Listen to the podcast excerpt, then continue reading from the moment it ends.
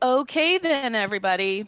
This is episode 31 of the Between You and I podcast. I'm here with my cohort, Ryan Lane. Hello. Hello. How are you doing, Carrie?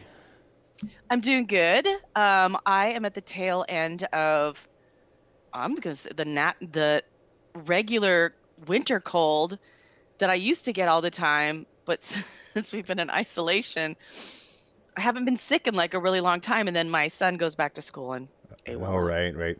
That's the best way to catch things as kids in school. Yeah.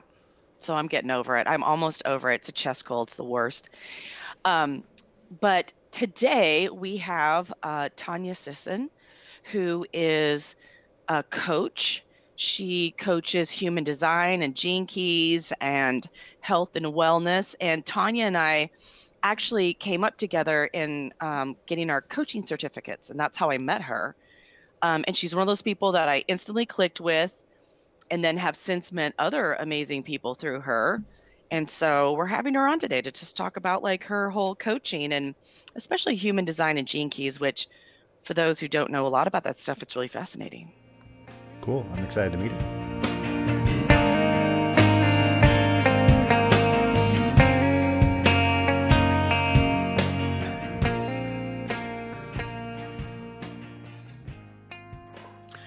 My friend here today is Tanya Sisson, and her and I, like I said, had come up together getting our coaching certificates.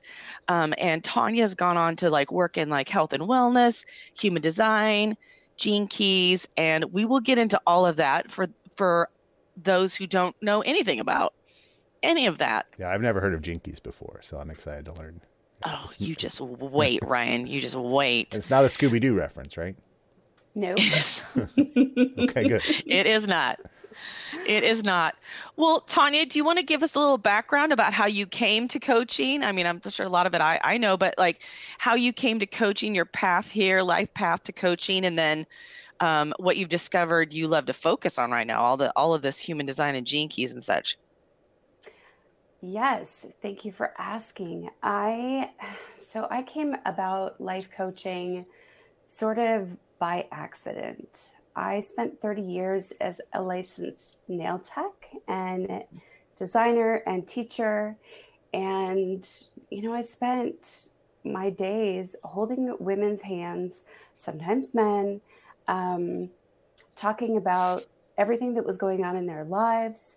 My, um, my interest was in health very much because I had struggled with my own health quite a bit my family also had a lot of health struggles. In fact, my mom just recently passed from uh, collapsed lung and mm-hmm. having just had open heart surgery, right? So, mm. um, and my father is also passed. He passed from uh, kidney disease and uh, he also had heart issues and diabetes. And so, I spent a lot of time trying to figure out what was wrong with me and also in relationship to so many people. Like I would talk to them quite a bit and I always wanted to help people. I wanted to talk to them about their feelings and not having grown up with any sort of help or understanding about how to deal with our emotions or um, how not I, like I learned really well how to stuff them down. I learned really well how to avoid them. And I spent a good deal of my time in a place of what's called functional freeze um, through a, a bunch of traumas that had happened over my lifetime. And so I got to a point where I knew I wanted something more. I loved what I was doing. I loved the creativity of it. I loved the connection, the people but I knew that there was something more that I needed to do. And I got introduced to the idea of a life coach. I think one night I was up doing a Google search, like what would what would this profession look like if I had if I could if I could choose what I did, if I could help people with their health, if I could help people with this or that. And I tried a few things before I got to this place. I explored going through um, getting my degree in exercise science. I explored maybe going into some sort of medical profession or some sort of counseling profession. And ultimately, here is where I landed. Mm-hmm. Yeah. Yeah, and we did the same certificate program, which is based in Portland. And that's how we met, right? Yes. Um, and we have such a funny, like, also like meet cute. Uh, so I ended up meeting Tanya's good friend, Heather Reynosa, um, who is a, who also worked in the same nail tech like industry you guys had that's what, how you guys know each other is that correct right that is correct uh, we met when I worked for CND, which is a professional nail product company, and we were teaching. Mm-hmm. So, yeah. Well, it was really funny. Like Tanya, I Tanya didn't know anything about my particular Northwest music background. And you know, we're just two gals meeting around coaching, and that's I mean, I don't go into things going, "Hey, by the way, y'all know who I am," because that would be ridiculous in my mind. Um, and so you know we're just two gals learning coaching or whatever and tanya mm-hmm. shared with her mm-hmm. friend heather hey i'm working with this gal carrie and i think you said my last name and heather like lost it. She was like hold on. Like what? Because heather's a singer. She's a big music lover. And so i just think that's really funny. I love that kind of kismet right? Yeah. It's not really about me or whatever but i love that. And Heather's a big personality. So she, I love that mm-hmm. all of a sudden you know a whole nother chunk about someone. I think that a lot about anywhere I go, people in the room, I'm like, I bet there's things about other people we just don't know at all, right? Yeah. Oh, yeah. So I just think that's a funny moment when Heather was like, holy hell, what? Like, big fan of Karaoke or whatever. You know, um, what was was funny about that too is that um, I had done one more stint at a place we called Nail Camp, and uh, I remember the year before, Heather showed up at nail camp, and I remember one of the girls was totally fangirling Heather. She got all excited. She's like, "Oh my god, Heather's here! Heather's here!" And then it was almost like a year later when I said that I was going to be that I had met with you and that we had become friends, and she was like, "Wait, what?" oh my gosh so it was it was hilarious because i got to see both sides of the fangirl moment yeah right and it's like it's fangirling on somebody you like is that's a lot of love too you know what i mean like yeah. I, there's people i fangirl over or whatever but i remember heather and i joked too about one time because heather's uh, like done backup singing for me now and all this sort of stuff and there was mm-hmm. a point mm-hmm. where she would say like i'm fangirling and then at some point we're working together i'm like you need to get over that like that shit's got to end. And she was like, and uh, this is what I love about Heather. Heather was like, okay, she's done. Hi. and yeah. so, any hootie, but um, yeah. So we came up in the same. You uh, so, uh, coach training world, right?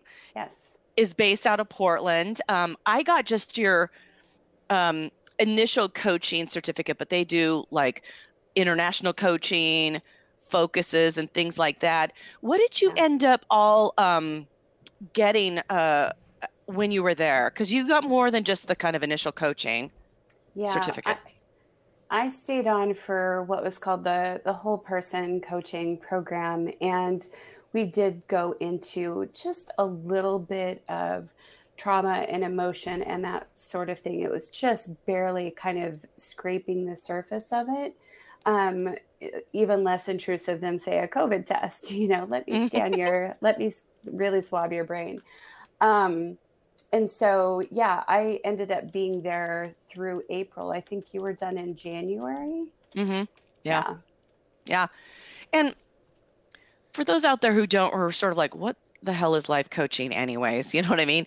So, in the training, there's a very distinct note about like life coaches are not therapists. Right right? That we make the very distinction of like there's a big difference between life coaching and a therapist. Like a therapist is trained for much deeper you know work around traumas and anything right? There's a lot more education behind it. Um, we will definitely hear about people's state of mind or their history or the things like that. But in life coaching it's more about meeting the person and saying you know what do you want? What do you want to build? What do you you know like helping them map out or um, identify or you know remove blocks in order to get to where they want to go and what, whatever that is if it's like a business goal a personal goal a healing goal um, there's a lot a huge spectrum in life coaching where you where life coaches can help um, and i i feel like a lot of life coaching is also getting people to stop, hear themselves, um, remove old stories, you know, or perspectives. There's so much of that minutia that's in the way mm-hmm. um, that we end up dabbling into. And so I think it's really um, great, not that it probably felt great at the time, that you have like this life experience of freeze trauma. Do you want to talk about more about what that is? Yes, I would be happy to. So, one of the things that I discovered, um, it was it was a little bit hilarious that one of the things that would constantly come up, you know, when we're when we're going through life coach training, we always have to have something to be coached on, right? And I would constantly bring up my calendar. I need to be coached on my calendar because it's like overrunning my life. It is like it is packed with so many things. Uh, even when I got uh, through with coach training, I was still trying to manage my calendar. And uh, turns out that part of my coping mechanism for some of my traumas were to keep myself extremely busy.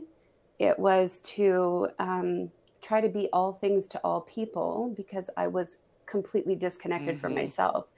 So um, I studied a lot about the polyvagal theory. Uh, Stephen Porges, Dr. Stephen Porges, um, really kind of brought that into the forefront of trauma. And then Peter Levine. Uh, I took a training, Smart Mind, Smart Body, with Irene Lyon. Um, I took a number of different trauma trainings, was reading tons of books, Dr. Hawkins, Dr. Joe Dispenza.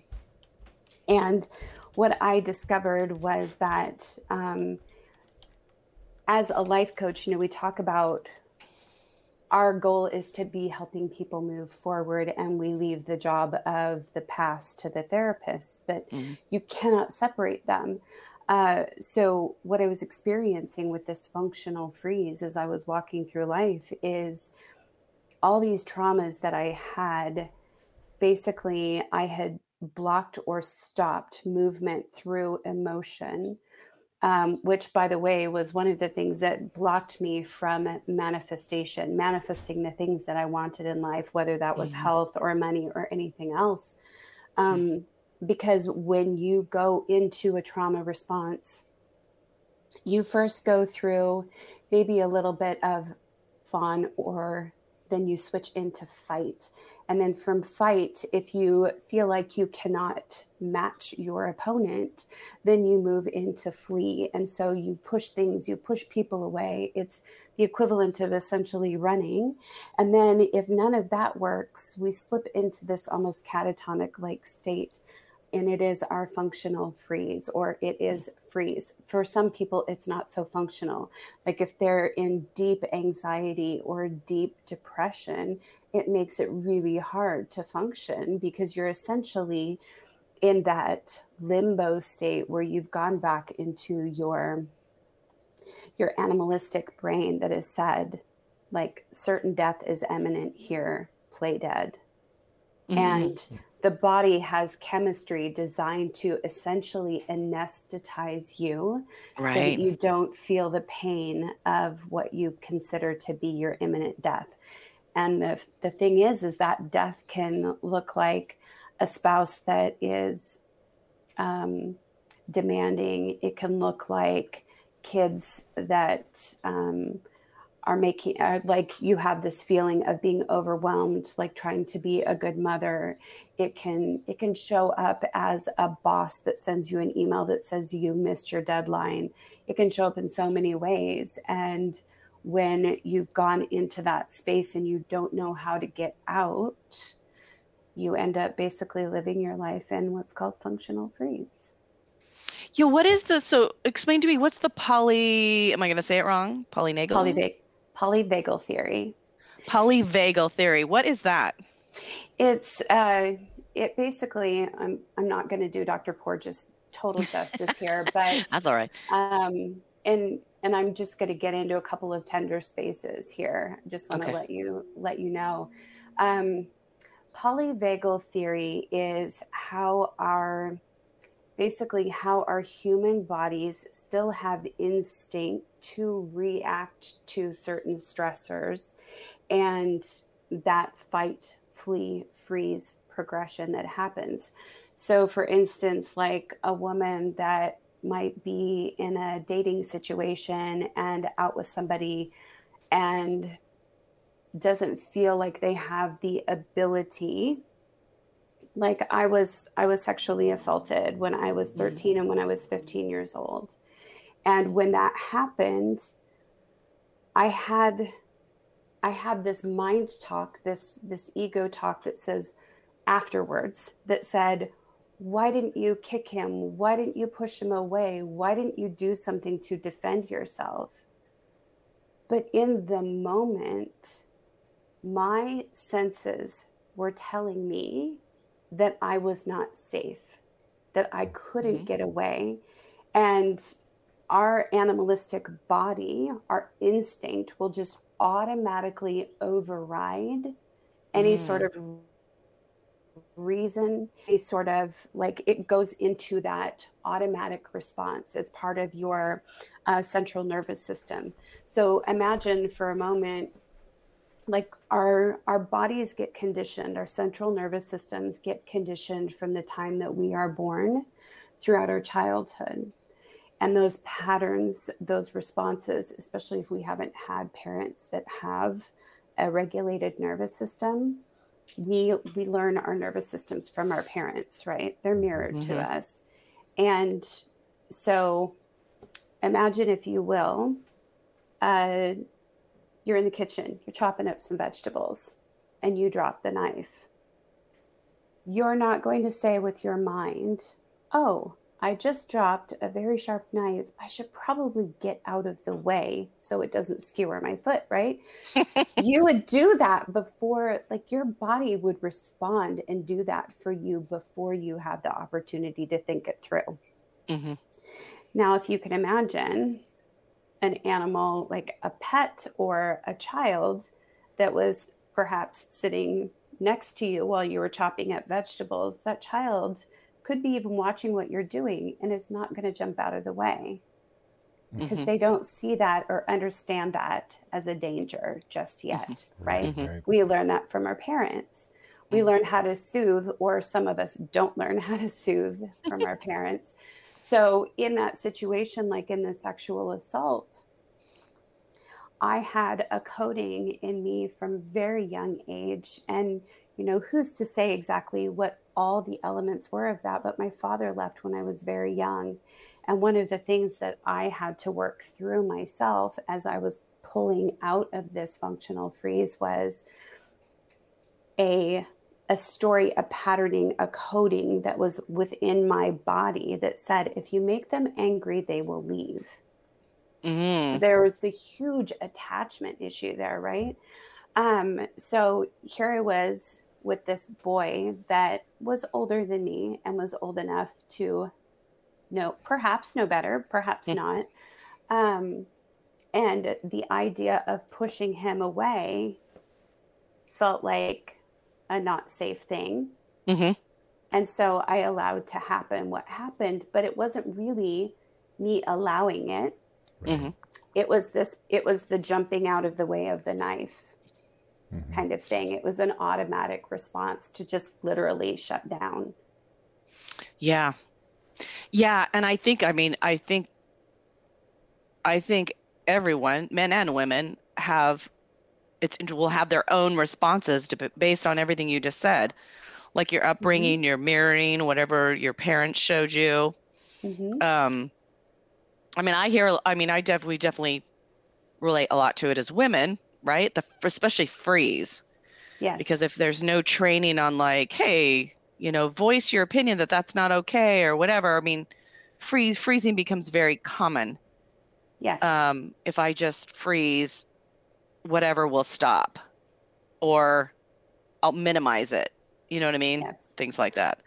And fighting isn't uncommon either. Um, there are some people that get stuck in almost like functional fight, right? That's their mm. response to everything is to be confrontational, to maybe to push.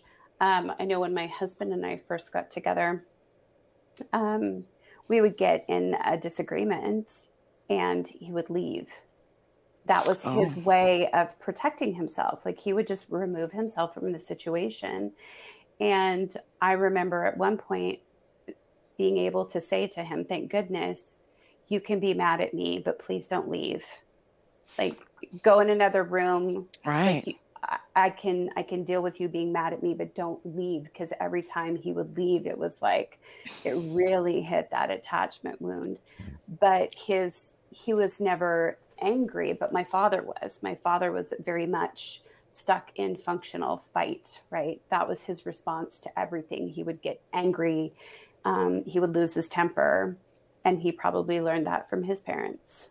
Right. right. And we all have this. We all have our like stories and ways and reasons why we do stuff. Everyone does. Everyone yes. has their, and the unraveling of it in terms of the discovery is so fascinating. Like, I mean, you and I've talked about this a lot too, just discovering um like my responses and where they come from and you talk sharing you sharing yours and just being like oh like almost really eureka moments of like oh that's why i'm doing it or that's or oh that's what i'm doing you know it's not mm-hmm. like i thought said what are you doing gary you know it's like oh i might have had another story around it but yeah. if you trace it back to you know where something comes from it's really re- it can be really revealing. And also i just i find it's very relieving to just understand more understand yourself more understand your friends or your partners more right? And it never ceases to amaze me how complicated people are. Right, right. just when you think you know right like ah you know and our we have natural defense me- you know reactions to things mm-hmm. that will usually not that aren't based on knowing some of these complexities about another person. But when you do finally delve into them it's like oh like wow. I, I, that's what i find fascinating is really getting to understand why eh, not only why someone does something but that people are separate yes. Right? Like and that's a relief. Like it's not about you you know what i mean? Or especially in relationships like you're i find defense mechanisms can, can be so much about like me and that person you know or me and you or whatever. But really mm-hmm. it's just me and all my, you know my reactions and what i'm doing. And and the truth is that person comes from a whole nother planet. Like respectfully. A, a yeah. whole nother life experience a whole nother reason why they do what they do um, and it would be very easy and i think it's pretty common to just never ask enough questions to realize that or just never know that and just kind of constantly be in a quandary like or anger or whatever. Um, so I, I, get really grateful for all the discovery um, because i personally don't want to remain that angry. I don't want to be angry you know I, um, yeah. and and we've talked you and i have talked a lot about that stuff. Um, i think it's really interesting like even though life coaches are not therapists there's a lot of study and information to help understand a person and why they might be uh, a couple things like why they might be stuck but you know what things will help them have the most optimal outcome of whatever goal. And i say that really broadly because it doesn't have to just be a business goal or a life goal. It could be um, what would you like that goal and be happy? Yes. You know right? Like we we we automatically get caught up in like uh, connected to or hearing about like much more about a person's life than just like the goal. Yeah.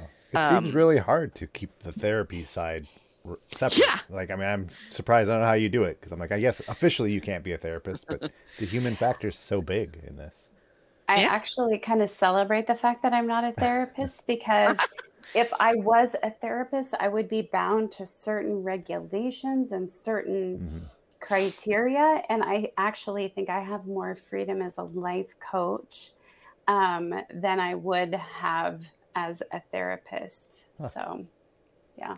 The bonus. Well, and in, co- in coaching too, at least in the certificate we have, there's there could be either a really um, a more regimented protocol, like how you're supposed to like ask questions, you know, like and not lead and you know there could be a real which which is good teaching like the you don't want to solve you're not there to solve it all for the person or tell them what you think or project or all that that's that's a no.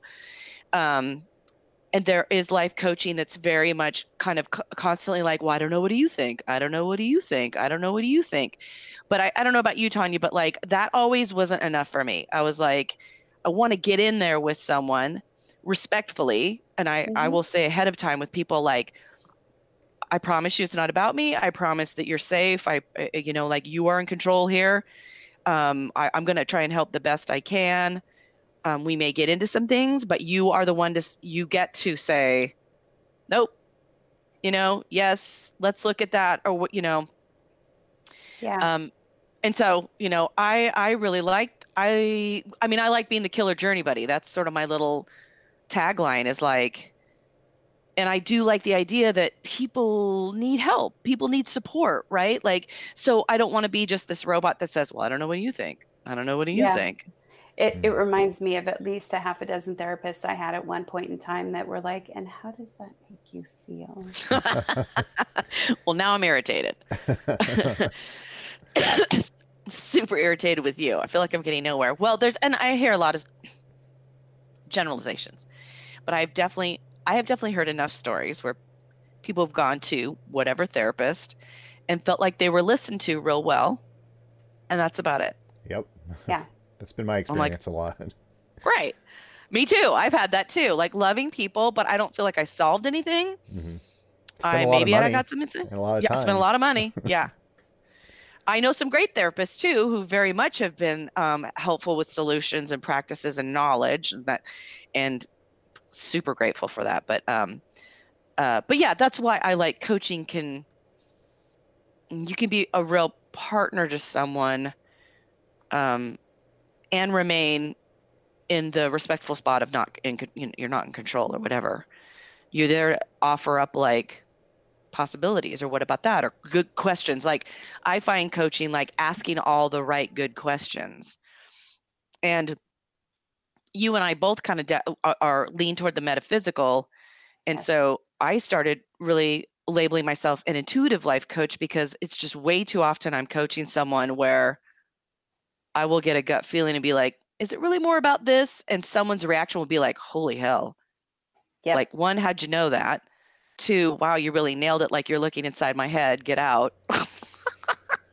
you know what I mean? So, yeah. and I believe we all have intuition. This isn't like uh, special magic people. I believe everybody has this. Not everybody believes that, but um, but you and I bent, sort of have our bent is towards that. Um, and you've gone and dabbled into um, uh, other uh, learning forms, right? So that's what yeah. we were I was mentioning in our intro too that you have gone and done massive studies around what is called human design and gene keys.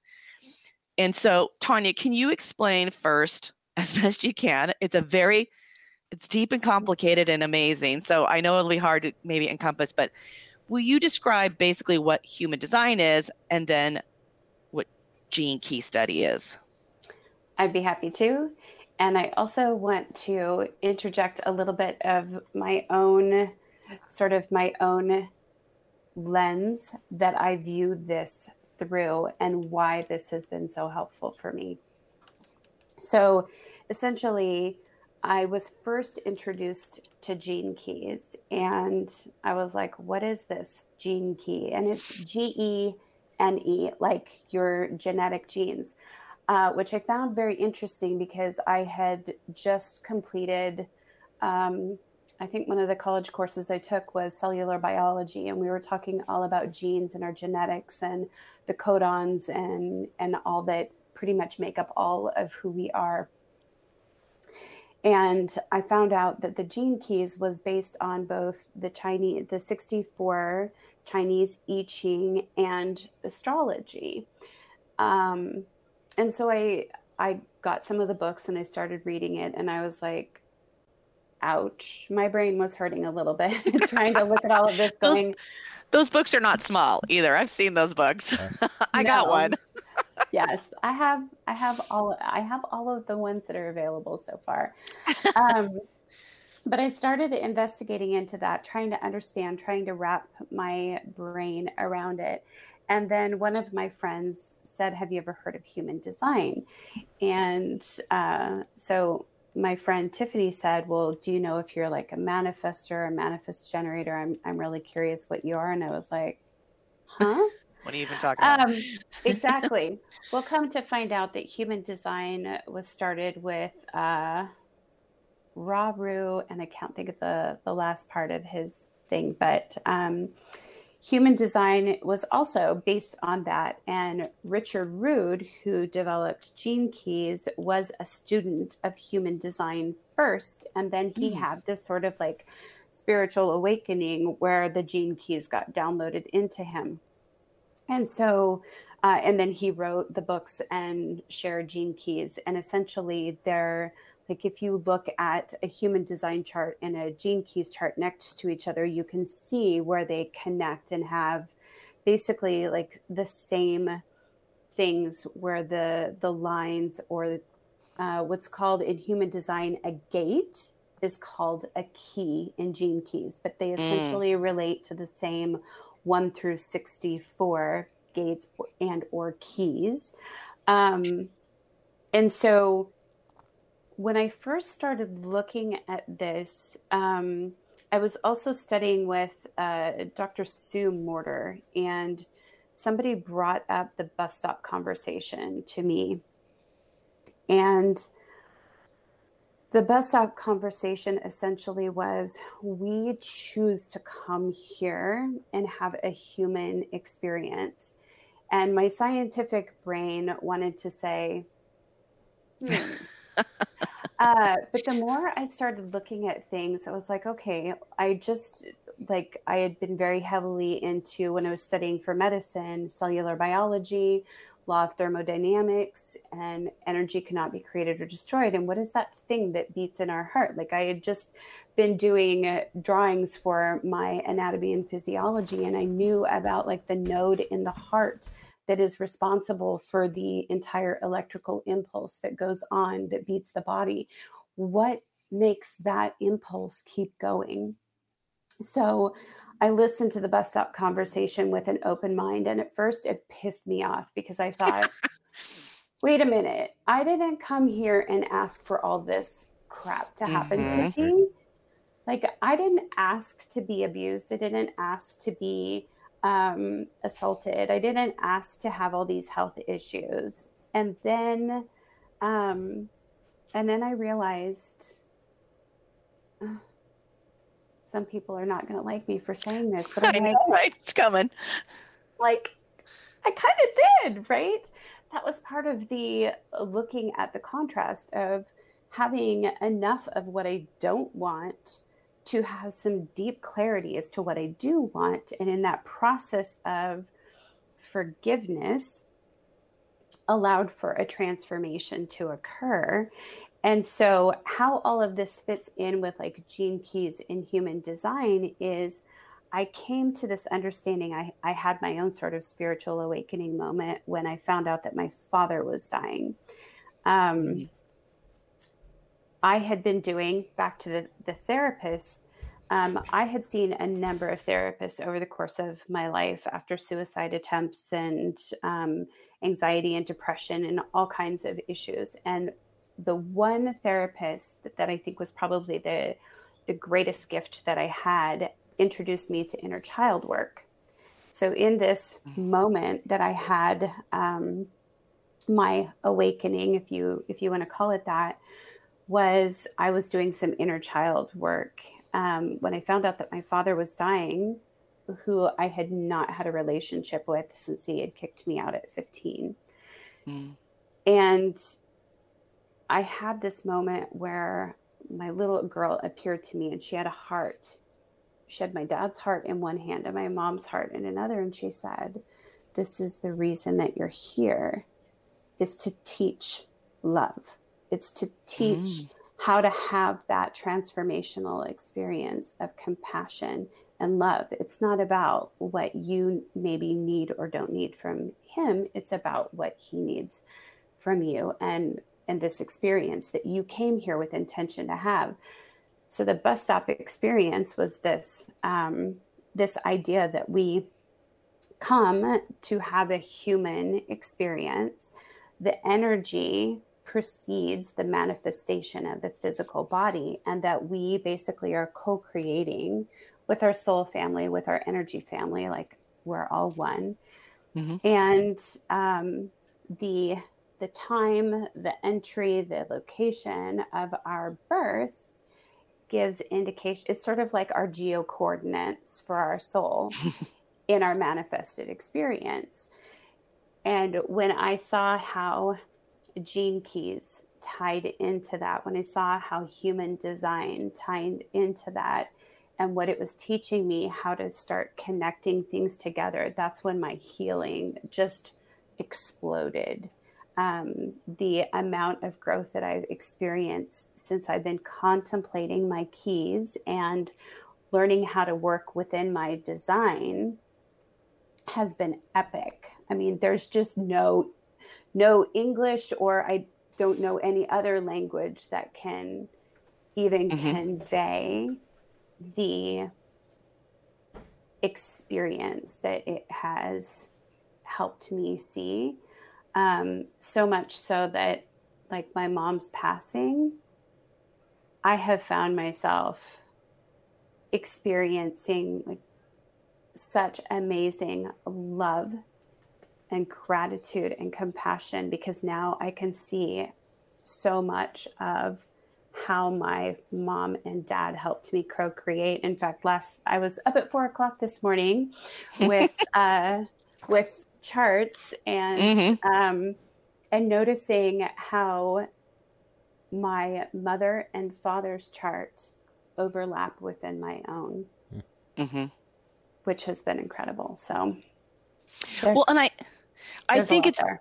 Oh, there's always a lot. Oh my God, yeah. So, and I have worked uh, with Tanya. Tanya, I've had her coach me too on like, uh, and a couple people had my human design chart done, and then you and I have started to talk about gene, and it's fascinating. It's like tip of the iceberg kind of thing.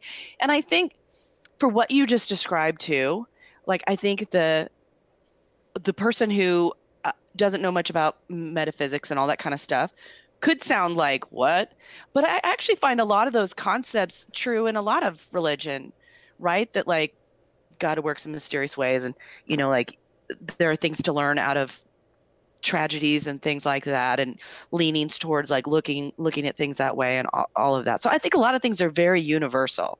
Yes. Are very universal. But the in, and to me the interesting thing about like well one okay here's the first i thought i'd get this. Here's the first Gene Keys book people and holy hell. Like this is just book one. It's a lot of pages oh my god. And since i will reveal i am a manifest generator this looks like a manual to me and my whole person implodes when i see it. I'm just like oh god. I haven't even cracked it open. Like that's that's why you have somebody that helps you sort of take a little piece and like sample. I mean imagine yes. that's your whole life's meal. Yes. Because all we all have all of the keys within us and certain ones take on certain flavors and notes and it's the things that we are part like more the the highlight of our experience. So yeah when you look at those books it's it, it can be very overwhelming yeah. trying to even wrap your brain around what does this mean? And then don't even talk to me about lines. What did the lines mean? Oh um, god yeah. yeah but being able to maybe take a piece and sort of savor it and work with it especially if it's something that's in your chart that's highlighted mm-hmm. like our our charts are basically just our highlights mm-hmm because we all have all 64 codons. We have all 64 of these in our genes, in our genetic DNA code. Right. So, Interesting. I guess that's why you want a coach to help you because people like me don't want to learn a whole book. You know, it's like I trust you guys to do it. yeah. Yeah, because she's really good at that. like, I was like, I don't know, just tell me what that is. Just tell me, give me a synopsis. Yeah. But the interesting thing too about human design and even gene keys, um, like not the same, but how people might feel when you maybe you figure out like what your sign is, right? Your Libra, whatever. When you read, say, those books for the first time, they can't really describe general things, but general things where you're like, oh wow, that is really me, right? But maybe it's general, but maybe it, you're it's familiar, and you're like, oh wow, those, you know, I'm very Libra, you know what I mean? Like if you see the description of Libra, there's I'm like, oh yeah, a lot of that's very true about me. Or if you, you know, read something about Scorpio or whatever. So there's like one tier. Um, but what I and what I find amazing is human design's a whole nother a whole nother layer of also subtle subtle things like a whole put that on top. Um, because human design will also what i have found really helpful and interesting is it will also point out ways how i process things. Yes. what kind of processing works for me um, how I function because of what I am, and and that way I kind of don't feel bad about it. Like, especially specifically, so like I said, I'm a manifest generator, and I will ask you to say like, what are all the things like. But one of the things you've showed me that I thought was, and this is an odd, but very helpful thing to me, like manifest generators will get ideas right like very energized get ideas we met like we will tons of ideas, 20 million ideas, right?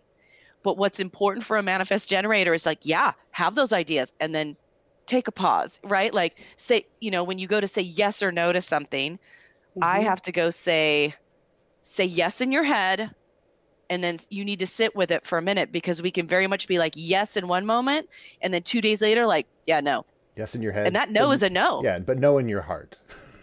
yeah, like a no in my heart. But explain that to someone who's like, dude, you to someone on the outside might be like, you're flitty you're flitty all over the place. You'll say yes to something and then no the next day. I mean, in our general culture, that would look really flighty, you know, or mm-hmm. really um but for me, that's actually a real thing to be like, well, on for several reasons. Like on one day it did feel right, but like two days later, something else has happened and or I maybe I've learned something else and I'm like, mm, no. But I I try and work with that the best I can so that I'm not peeving everybody off. You know what I mean? Yeah. A good deal of that also comes from conditioning that we've had, that programming, that patterning that I talked about mm-hmm. in the in the early part of we've been disconnected from our own truth, our own selves, being able to listen to our bodies. Um, it's like our energy that runs our bodies what we say goes. And if we have been taught not to listen to our own inner guidance, then we oftentimes find ourselves caught in that space in between. The manifester part of us is the one that can just like those ideas are always, mm-hmm. always, always coming in and if we have a adaptive patterning i call it like adaptive patterning our adaptive stress response how we've managed to survive mm-hmm. uh, that says that we need to do all the things to please someone else or we need to do like every idea that we get seems like an amazing idea um, we have to do this because we have to make some money or we have to um, show people what we're capable of, right? But sometimes that idea will come in as a precursor to something else. Now, if we are in touch with the generator part of us, uh, if we're in touch with that part of us, we're going to instinctively, we're going to get that idea and we're going to notice like is this something i'm excited about and the first place we have to go to is the body and most people are so completely mm-hmm. disconnected from their bodies mm-hmm.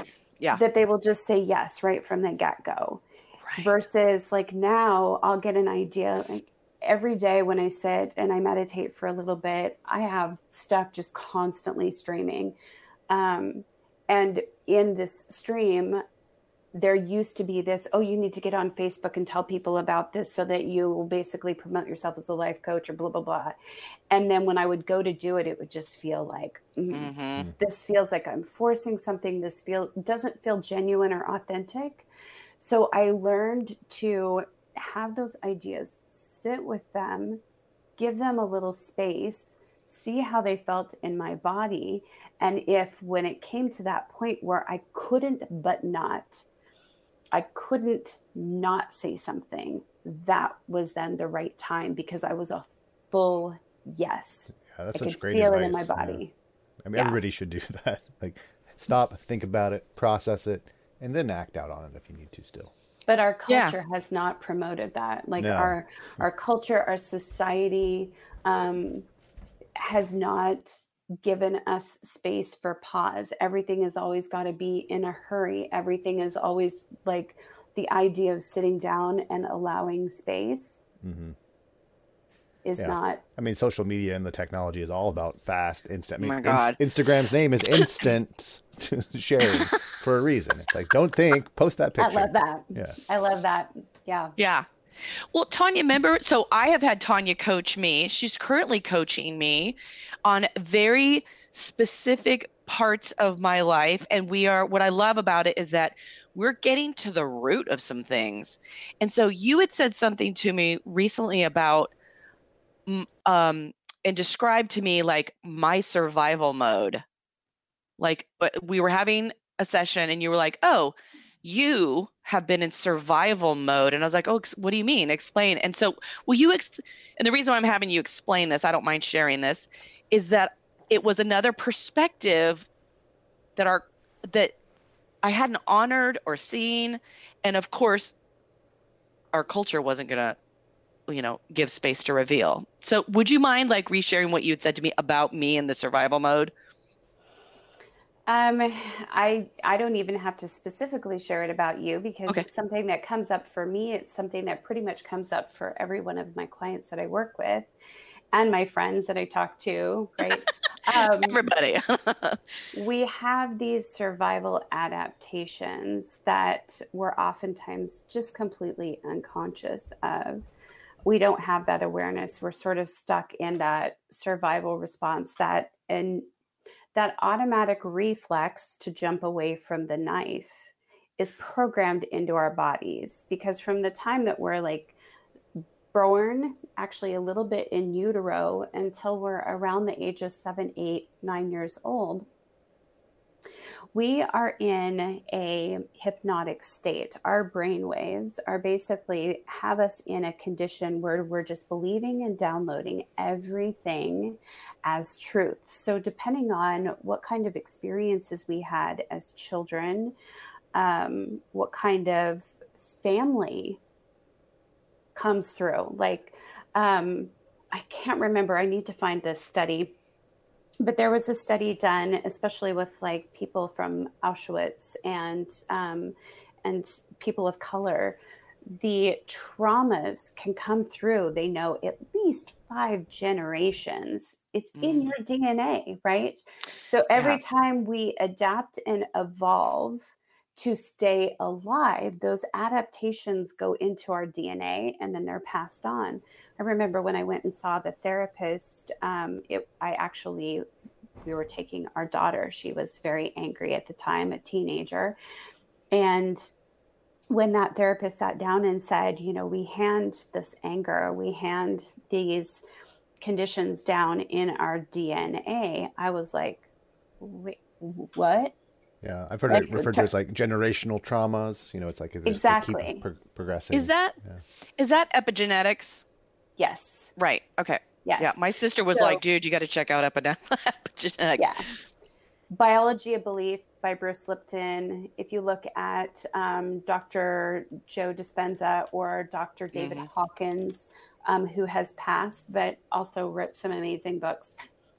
Um, the epigenetic it's the environment of the cell so whatever our belief is is what's being essentially programmed and a lot of that programming is in our physical bodies, right? It is just already there. It's the reason why you don't have to get up in the morning and think, who am I?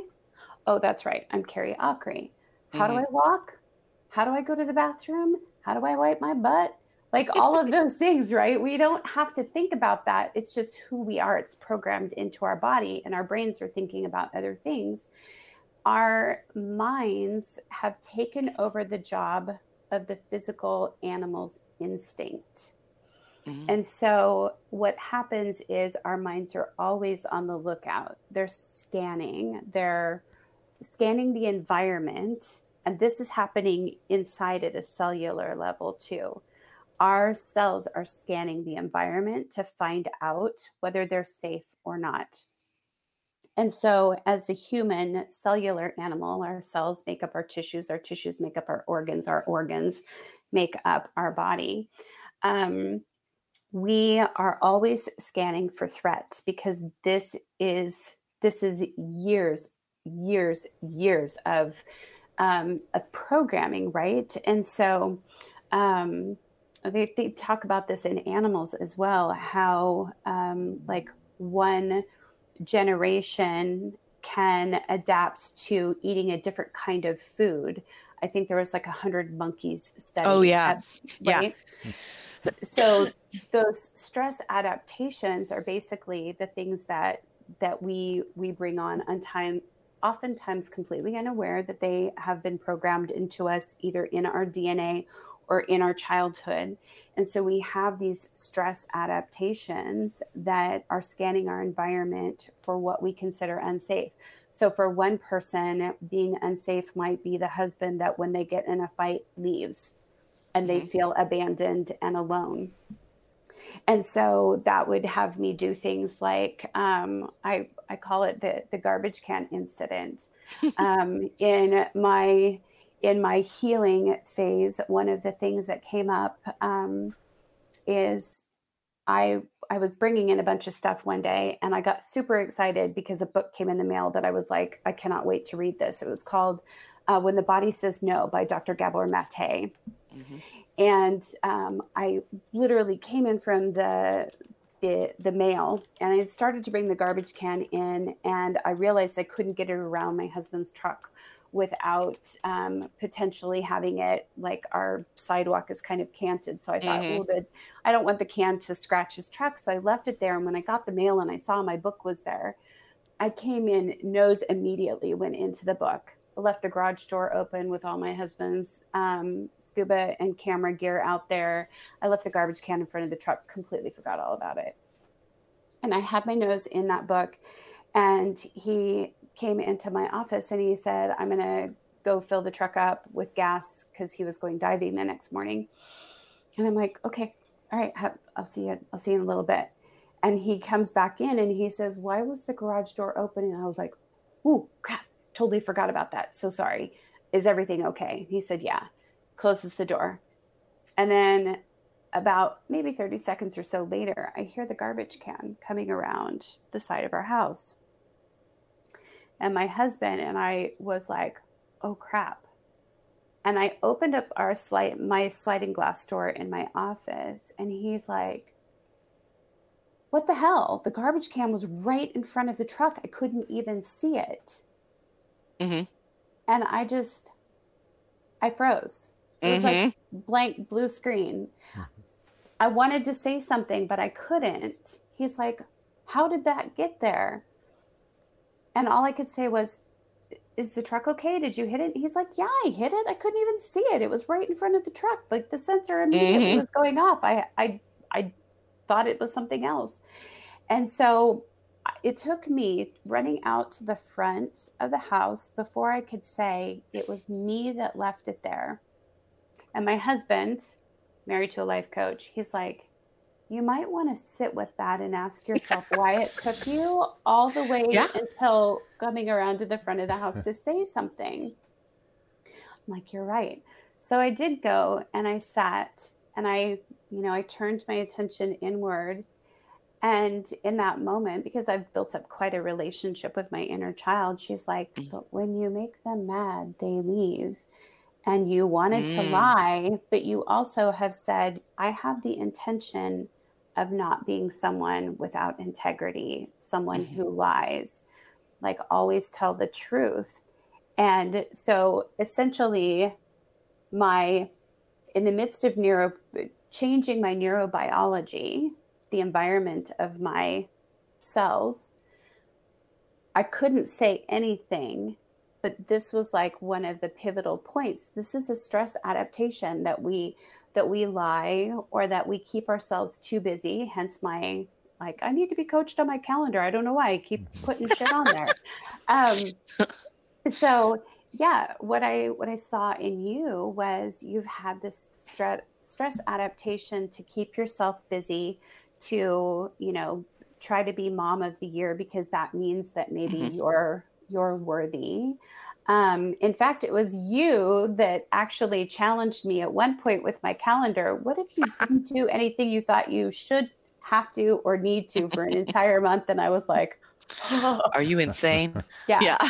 so so this this um, being in a state of stress response your stress adaptations are how we have coped with these stories that we have been carrying for a lifetime and sometimes generations and beyond that we've held in our tissues in our cells in the environment of our cells and that reprogramming takes a little time and one of the most challenging things about it is being able to have the awareness of it. And mm-hmm. the awareness comes in slowing down, continually turning that attention back inward and not being distracted by all of the things that are going on outside of us where we where our brains want to tell us the threats out here the threats this person this threat is social media this threat is like we got to keep an eye on all of these things outside of us but right. the real threat is inside ourselves. Yeah. Right. That's one of the things I have a hard time with is like giving myself the space to mm-hmm. recognize that type of stuff, you know.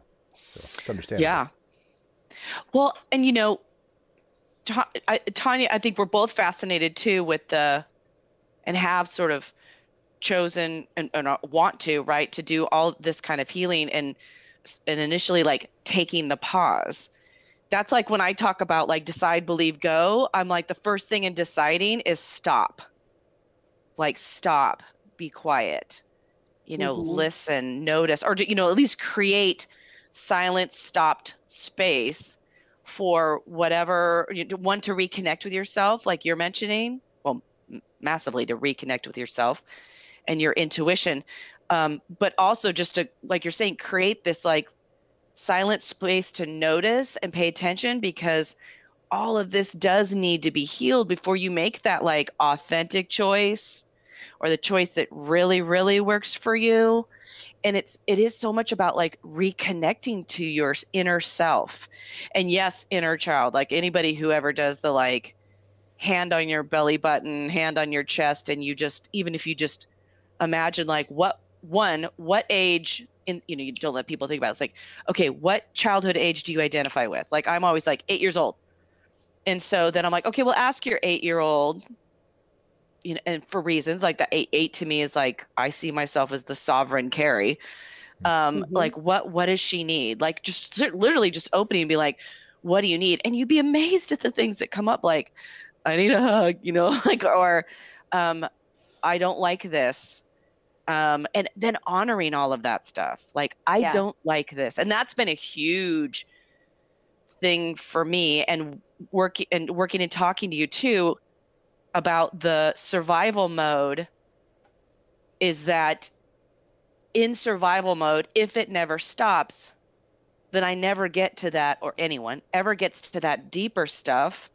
Any of those unused muscles, um, like the um, permission to say what works for me and what doesn't based mm-hmm. solely on me which needs no proving and no permission um, you know to say it's like okay like that just doesn't work for me and empowering that like all of that just work is a game changer it is a complete life changer and this stuff is what i love about life coaching because it's not it's not just about the goal that you want to reach, it's about game changing and empowering your whole self forever, if possible, right? Like forever. Right.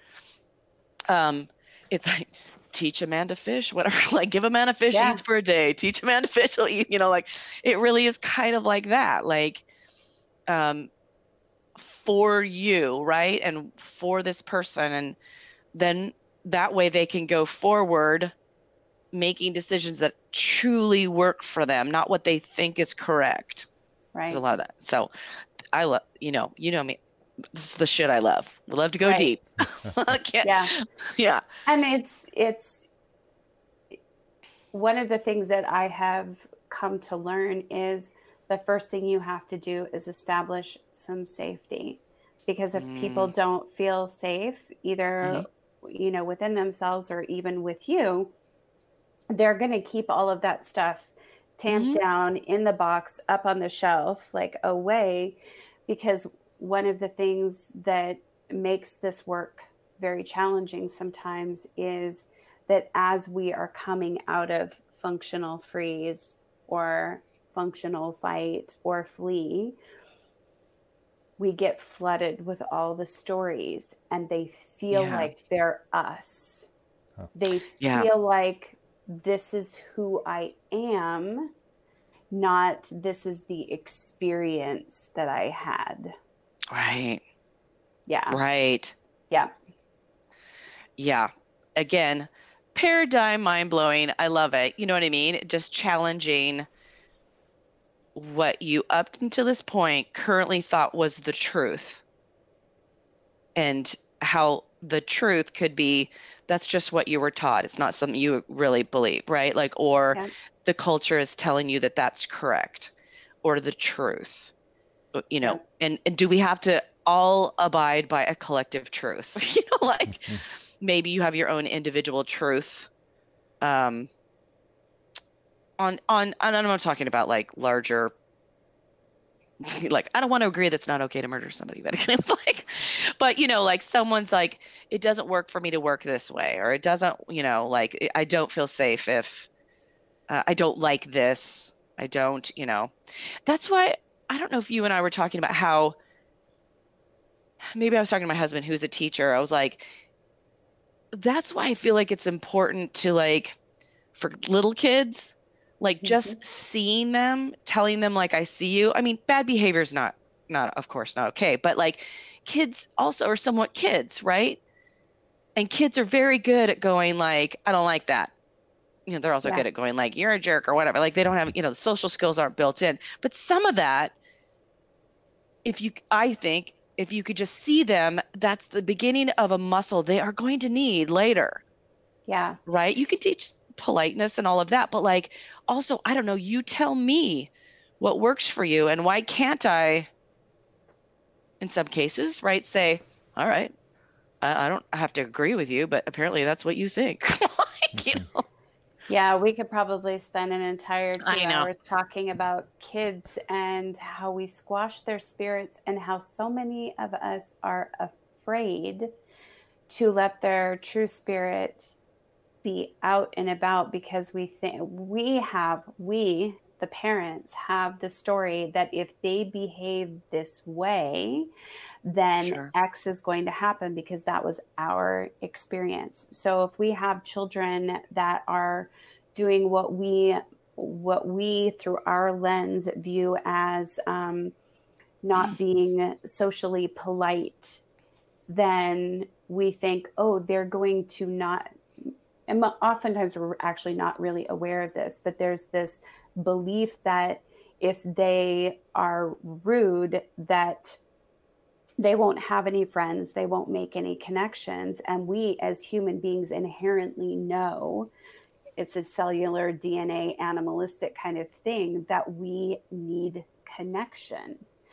Um, and so we, some parents will squash their children's spirits make sure you say please and thank you and don't take too much and like we have that sort of mm-hmm. um, detachment or um, i'm trying to think of what the right wording is here but mm-hmm. that um, like you will behave so that you fit in so that you're not kicked out of the tribe Mm-hmm. Um, versus like I had an experience. Um, my husband was diving, and I went with him, and I was standing on the water, um, the edge of the water, waiting for him to come up. And there was a little kid there with his grandmother, and his grandmother was engaged in a like a FaceTime phone conversation, and the kid was throwing rocks in the water right where I saw my husband's bubbles coming from. And I mm-hmm. just ever so politely said, could I ask you to stop throwing rocks just for a minute? Like, I don't care if you want to keep doing it, but just for a minute. And his grandmother came over and was just like, "Don't you tell him to you." She was like, "You keep throwing rocks. You keep doing whatever." I'm like, "Oh, this is functional fight." Mm-hmm. And the the message that she was giving her grandson was, "Don't you let anybody tell you what to do." So there's like there's both sides of the mm-hmm. spectrum. Mm-hmm. And what was coming through her, I could very much see was probably all the times that she maybe felt right. oppressed and needed to mm-hmm. fight to be heard, to be seen, to be allowed to be who she was. And so I just was like, I'm not gonna, I'm not gonna get in a fight or a power struggle here. Mm-hmm. Right. Well, I mean, and she doesn't know you. And she doesn't know your husband's diving right there. You know, she doesn't know that, hey, I'm just asking because my husband's yeah. diving right there. I would prefer he didn't get hit by a rock. Exactly. there is a person out there. yeah, right. And we're all, but on on some hands, we're all well, we're all connected and we're all strangers, right? And it, and we're all so complex. And mm-hmm. I parenting is man. I'm telling you, I have I have had girlfriends who were like on the fence about kids, and I was like, I can talk you into that, and I can talk you out of that. but um, because a, a lot of parents obviously just want the best for their kids, they're pulling from their own experiences, right? Uh, often mm-hmm. there isn't the handbook on kids. There's plenty of books out there on raising kids, but eh, you know, I think a lot of parents have good intentions, right? Like this is what I have to give you. This is because I want you to be safe. I want you to quote unquote succeed. I want you to be happy. Like it's all general um good good reasons. But what I've learned this year and a big lesson is like um one, I'm like, what works for me, it doesn't work for my son. Like, I am not, my son is not, we're different, right? He's an introvert. I'm like a amp, whatever you call it. Like, I'm a little bit of both, right? But I'm social, like, so I'm only pulling two things. I'm pulling from like my experience as who I am, which isn't like him, but I'm also pulling from my experience from the era I grew up in, which is not like his era. Right, so right. I'm not going to lay 1970s, 80s like here's what's you know as as the rules that will help him in the era of you know global internet like he's raised on it's just not the same. Yeah you can't tell him and to so, go watch the smurfs and go play on his bike and walkie talkie anymore you know? Come on.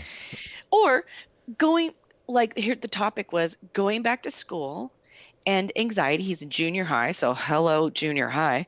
Um, but in this day and age, junior high, with the experience he's having, with what he's um, not getting raised on, but like his anxiety, my approach to like his anxiety was kind of like limited. Because when I'm not like him, I grew up in a different way. I grew up just, you know, as a different person, but also like how I would handle it doesn't work for so many reasons. And that kind of like, then how am I supposed to how am I supposed to be a good parent? You know, right? And what I found was, and my husband's actually really great at this, is by stopping and uh, and listening. It's a let go in a lot of ways. Like you tell me what works, and then have some belief in that. And it's yeah. not easy. It's not easy because we're like, what? You know, you still there's still boundaries and rules like my kid is still junior high there's a still a little bit maybe a little i'm mom so there's a little more manipulation going on there in a loving way there just is a little bit of like hey i know i can call you and say can i come home? Can i come home you know? Mm-hmm. not with his dad. You know what i mean? But how, how, do we navigate it? How do i navigate the mom guilt? How do i how do i not uh, how do i help you in any way? And sometimes it's kind of a passive help of like, I hear you, I see you, I'm listening.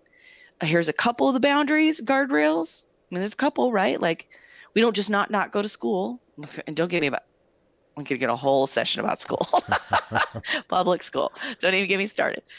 Um, it's it's. I'm just saying it. I guess what I'm saying it's complicated and it's not easy. And what we think we're supposed to do or contribute might not help at all. Mm-hmm like I didn't no one in my family said here's how you raise a kid, right? I'm only pulling from what I know or who I am, my era and it is just completely different. And so how's yeah. that going to help him? Hey, go be like me. you know? Hey, do things like me. Hey, do things like I did in the 80s. Hey, you know what I mean? Like go in your environment, go do this old thing. Mm-hmm. Yeah. Look, that, oh, it's so hard. We try to do that with ourselves all the time too. We try and take um, we try and take our past and turn it into our future. Like this is how we should do things. Mm-hmm. And that's that's where we get into trouble too, right? Because we're not only are we doing it through our lens, but we're still doing it through these unconscious patterns and beliefs that we've brought forward from our parents. Mm-hmm. So it's it's muddied with that as well. Yeah. Um, I think probably one of the the most challenging things that I've found, um, like once I got past guilt and shame uh, of, oh my gosh, I screwed my kid up because I didn't know what I didn't know right. when I didn't know it, right?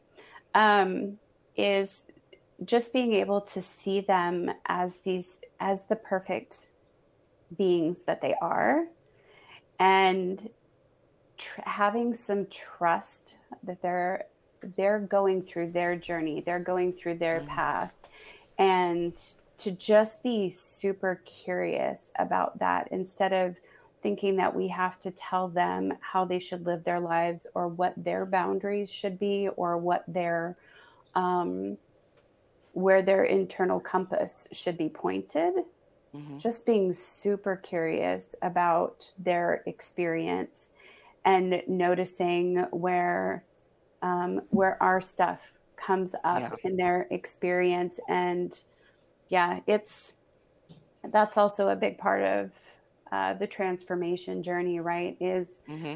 seeing how other people have been affected by us or have been maybe impacted by our story and how can we allow ourselves not to shame or guilt ourselves right that's i've spent quite a bit of time not eradicating, but um, allowing those stories to leave about shame or guilt, right. and knowing that their experience is part of what they came here for.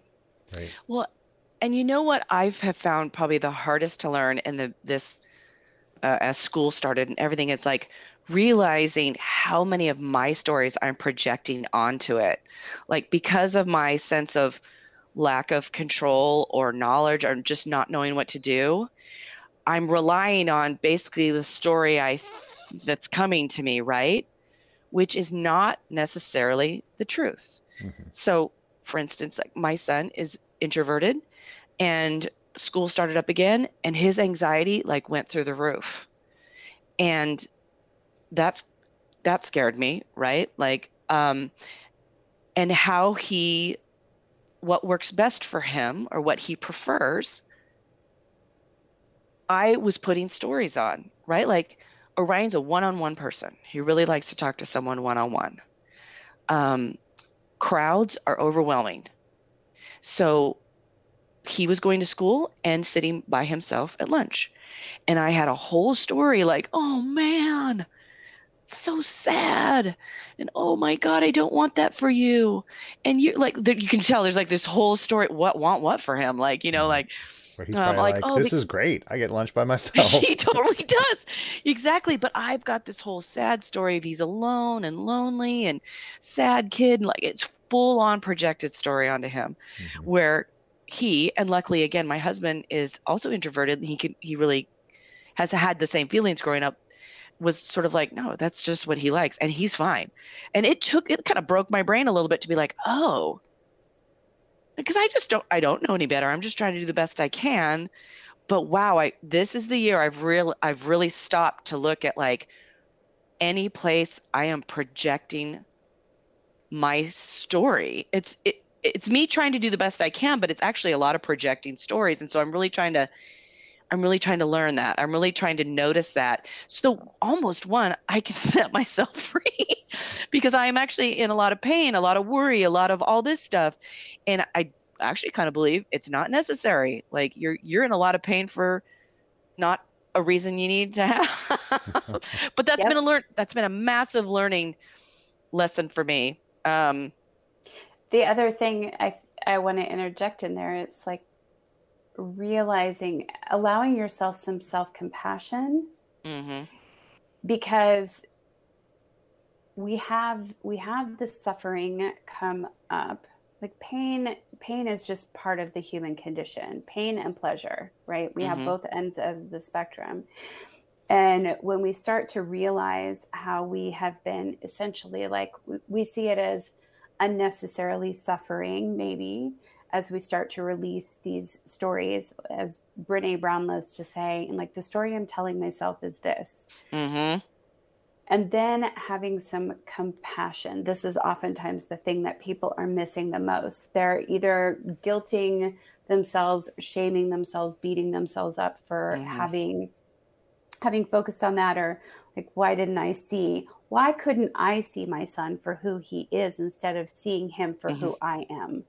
Right? Mm-hmm. But that's how we view the world.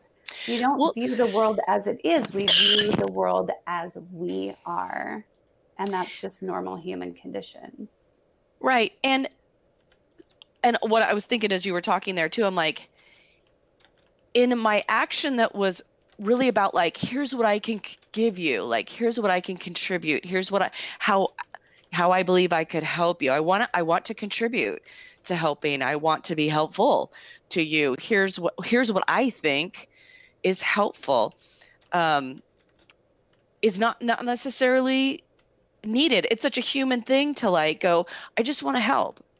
Mm-hmm. Right. Like, and, and here's what I think I have to contribute that I actually think is helpful. But for him, that might just not matter so much. Right. So that's, that's a whole concept. And you're right. Like having compassion around that. Like, that's one thing I feel like my little family has tried to work really hard at is being forgiving to ourselves as we're learning because it's, it's quite mm-hmm. the awkward walk. Right. Like, and it's easy to flit flit off into defensiveness and hurt feelings and things like that. So i really just appreciate that my family will kind of get in there and be like well okay what's going on here? Like like just i love the fact that even when it's uncomfortable we're all like well, i don't think I, any of us really knows what's happening right? You know what i mean? Like that admitting what you don't know mm-hmm. what to do you don't know really what's where's this coming from? Like that's a good spot too like uh, just to say like okay we don't know. It's a very uncontrolled place so a lot of people don't go there. Mm-hmm. um, takes a lot of faith trust and it's terrifying and from somebody that's been in, a, been in a place of functional freeze you're uh, you're constantly like scanning your surroundings for safety and venturing into something that's unknown or saying i don't know or i don't know why i'm feeling this way. Um, can be like that is that lack of safety. So it's really hard. It can oftentimes be very difficult to go there. Yeah.